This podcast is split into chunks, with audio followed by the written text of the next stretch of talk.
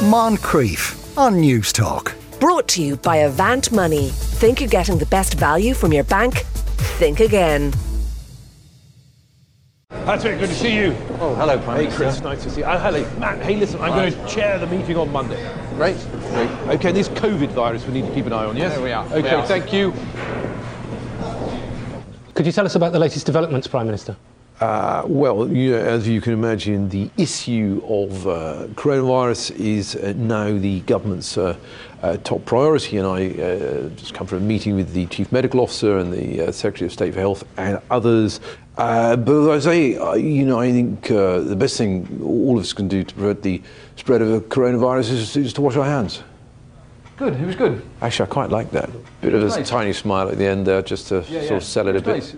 Right, that's This England. You can stream all six episodes now on Sky Atlantic. James Dempsey joins us uh, once again. I must say, James, when I haven't seen this yet. When I saw trailer, I thought, do I want to see Boris Johnson being depicted yet again in some drama? Um, it's not even like that's one thing. It's also, do you want to watch loads of people dying miserable COVID deaths? Which, to be honest, I didn't want either. Right? Um, I have very mixed feelings about the show. So it's six hours of this of the Boris Johnson early COVID era, and actually when Michael Winterbottom and Kieron Quirke, who um, who wrote it, when they started writing it, they were just going to make this show about like about COVID, and then in the in mid production, I guess, is when Boris ran into all of his most recent political troubles. Yeah. Um, and it, it because of that, it feels kind of odd in its in its format, right? So it opens with this very kind of long, prolonged.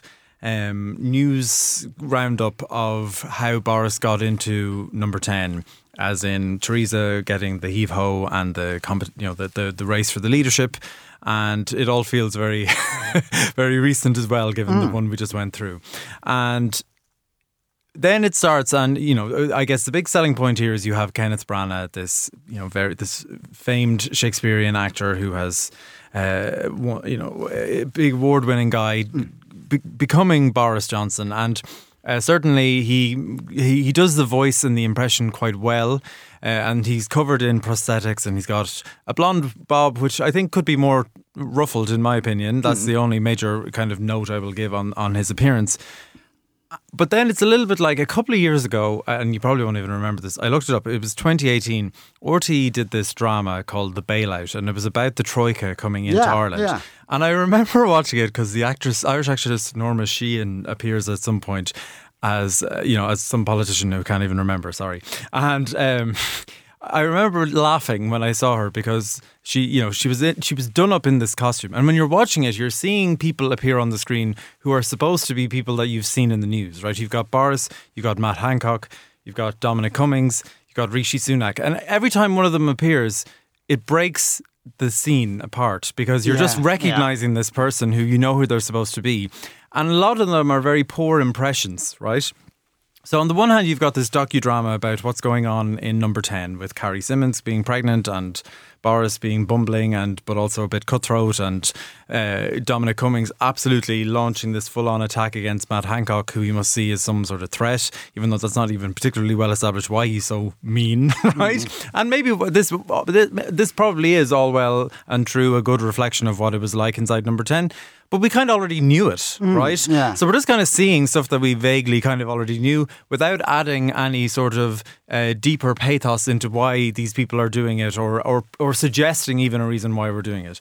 Then, on the other hand, we see, um, like, and I mean, the scenes are cut really, really, really quick. And I will say the scale of the production is very interesting because there must be about 500 characters in it, right?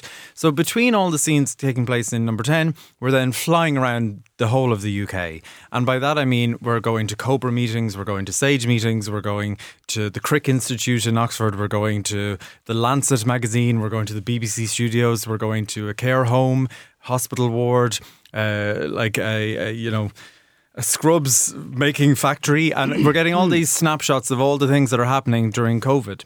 And while it is extremely um, poignant at some points, right? Like, and as I said at the outset here, you're getting an awful lot of people. You're, you're watching a lot of people right at the very end of their life as they're as they're dying from COVID, and it is stark and brutal. But I'm not sure if that's the story that they're trying to tell. I kind of went in thought thinking that this was going to be more about number 10 Yes, yeah. and the people that we see suffering from COVID are really just very broad sketches, right? Because there are people you see in one episode for five minutes and then the next scene they're gone, kind of thing. And we don't really gain any appreciation for who they are. Some of them get more fleshed out. I will say, you know, they, they go, they repeatedly return to this one care home, and it is heartbreakingly sad what is going on inside this care home. But everyone else is sort of sort of is, is sort of like a five minute scene in an episode and i'm not trying to say it's not hard it's hard to feel sorry for these people of course it is extremely uh, it's extremely poignant in its places but i kind of was expecting more of the the political machinations going on right and the Dominic Cummings is kind of so Dominic Cummings is played by uh, this actor named Simon Paisley Day. Um, like he, I don't know. I don't I, like. I, I obviously I don't know Dominic Cummings. Right. Yeah, the only thing yeah. I know about Dominic Cummings is that that terrible press conference he did in the garden. Right. And you do get to see that in the show. Funnily enough, uh, Simon Paisley Day was also in um, the, the Uncivil War, the Brexit show that was on Channel Four, in Ah, which Benedict right. Cumberbatch was Cumberbatch was also playing um, Dominic Cummings. But this version of Dominic Cummings is so utterly charmless and robotic and um, like almost pantomime villain villainous in Yeah. his in his disinterest in everything that's going on and shooting everything down. That like you kind of don't even gain. You know, you, you kind of wonder how he rose to any power at all because like nobody seems to be on his side. Because I would imagine it's it's difficult enough, even if you're Kenneth Branagh, to, to do Boris Johnson without succumbing to the. Because what did we know about Boris Johnson's interior life, or even if he has one? So for an actor, it's hard not to do him as a cartoon figure. And what uh, Winterbottom and Quirke put forward as Boris's internal monologue at times is we get scenes of him, you know, we get scenes of him being seen as a terrible absent father from his grown-up children or t- however, Hers, whatever. yeah, questionable number of children, Right. yes. So ringing them and leaving them messages and them not contacting him. And then uh, we get him staring out of windows and sort of quoting Shakespeare or rattling off bits of Greek and all sort of classic stuff that is, you know, jar- like it might as well be jargon to me because I know nothing about it. Furthermore, then, um, it's incredibly sympathetic. I felt it was incredibly sympathetic to Boris. Now, I don't like. Don't get me wrong. I don't wish. I didn't wish anybody a COVID death. I don't wish anybody going forward a COVID death. And what happened to Boris going into hospital and going into intensive care and and going through all of that? Hmm. Like that's a very scary thing for anyone to go through. But it presents it- prior to even that. I thought it presented him quite somewhat sympathetically, really, in the sense that like the the pandemic comes along and obviously uh, he makes decisions as PM that uh, you know to, to delay locking down.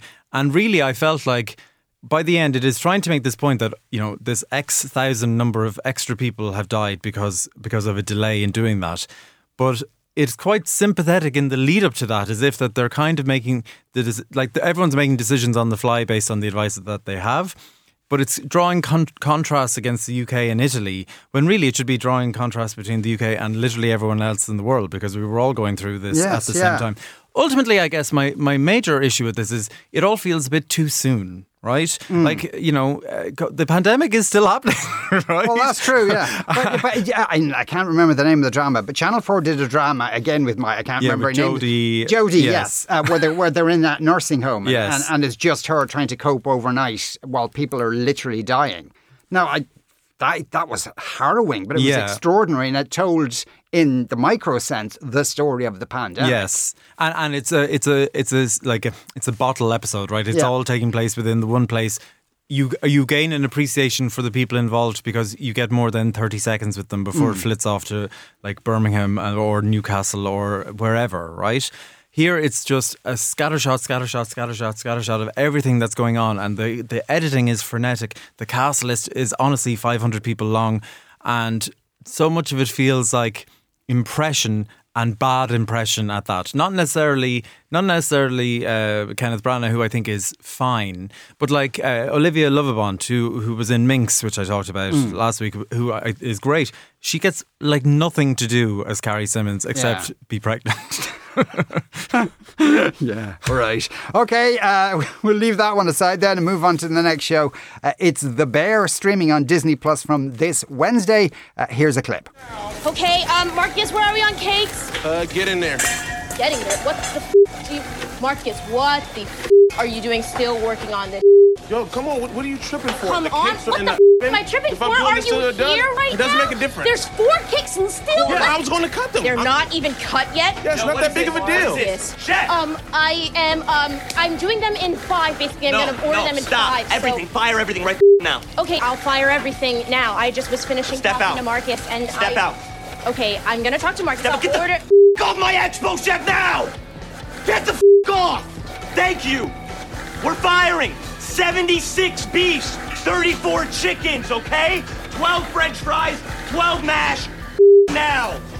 Right, so this is set in. Is it the guy moves to Chicago? That's the, the gist of it. So it's set in contemporary Chicago, though. That has been one criticism uh, leveled against it that it's in a part of Chicago that they're portraying as this real rough and ready working class neighborhood, and actually it's not. It's kind of like okay, gentrified. yeah, gentrified 15 to 20 years ago. Oh. Uh, but this is arguably the critical darling of the summer in the US, and we have waited a long time for it to come. Like, I have literally been Googling because it's a Hulu or an FX show, which means Disney own it, owns it, and like my most searched term must be the Bear Disney UK because UK and Ireland are banded banded Yeah. together, and the news is more likely to break there here than here. And it, it it it launched, I think, in the US in July or June, maybe. It went to Australia New Zealand on the first of August or the thirtieth of August, and it's a, it has been a long time coming for you know today or for Wednesday rather for it to arrive. And it's from a guy named Christopher Storer. Uh, he his other credits would be Eighth Grade and Ramy, which would be very critical darlings as well. And it stars Jeremy Allen White as Carmy uh, Berz- Berzatto, who is this, he's like this amazing, brilliant chef. And I mean, haute cuisine of the hotest cuisine in the sense that he worked for Noma, he's worked for the fi- finest, finest, fanciest Michelin starred restaurants going and won the James Beard Award and blah, blah, blah, blah, blah. And he is this absolute, you know, I mean, he's a perfectionist chef, right? Yeah. And he returns to his family or his brother, his late brother's sandwich shop. Now, I'm using sandwich in inverted commas here because I'm not quite sure what they cook, right? In the sense that they seem to be serving what look like delicious sandwiches, but also then they have a dinner service as well. And it sort of seems like a bit of a greasy spoon, but it's not also a greasy spoon because they're always cooking things that don't seem like what a greasy spoon would be serving. Yeah. But that's really neither here nor there.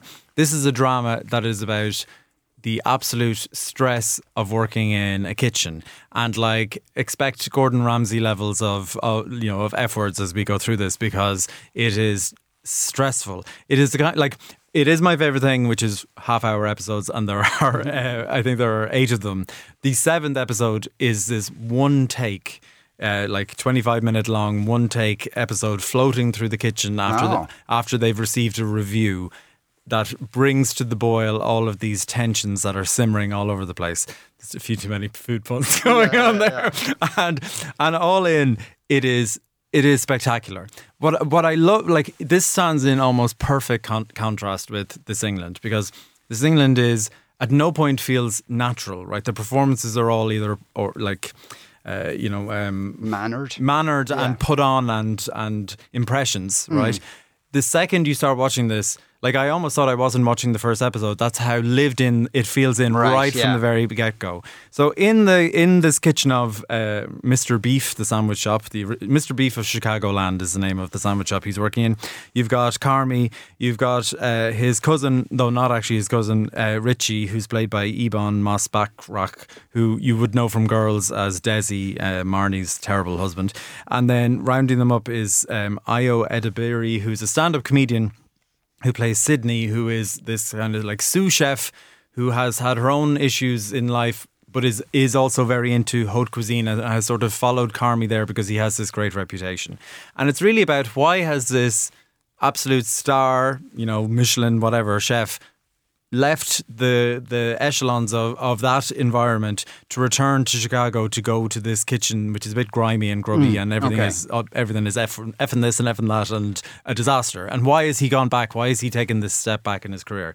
And to go into any of that would constitute a massive spoiler. So okay, I'm not going right. to do that. So is this a drama drama or is it like a Ramy type drama? It is a drama. Oh, I like. I'd have to say it is a drama drama because it is tense. Now, I mean, what I will uh, give Christopher Storer credit for is he knows when to break the tension, and like Yeah. there are plenty of jokes in this, but I would put it more in the drama cat- category than I would the comedy category. But I guarantee this is going to be like the major Emmy show of next year's Emmys because they've just taken place, right? And it wasn't eligible. Uh, this will be guaranteed, like, to have been nominated across the board. It it is arriving late to us, but trust me, it is, it is worth the wait. Okay, right. Well, we'll move on uh, to our next show. It is Celebrity Lingo. It's on on Sundays at 8 p.m. on Virgin Media 1. Here's a clip. Claire and Alice, it's your turn. Your first four letter lingo begins with M. Time starts now. Mast, M A S T. Found the A. Male, M A L E. Nothing there. Maps, M A P S. I know this, this won't be, but. Nothing there. Still nothing. Mag. Mags. Spell it. M A G S. No, nothing. One last try. Main. M A I N. Oh, well oh, done. In the nick of time. Right, so should Wordle, will Wordle be suing these people? well, I actually, in fairness, uh, my understanding is Lingo, the game show, existed in like 1988 for, Ah, for okay. one 10 episode series on ITV way back when.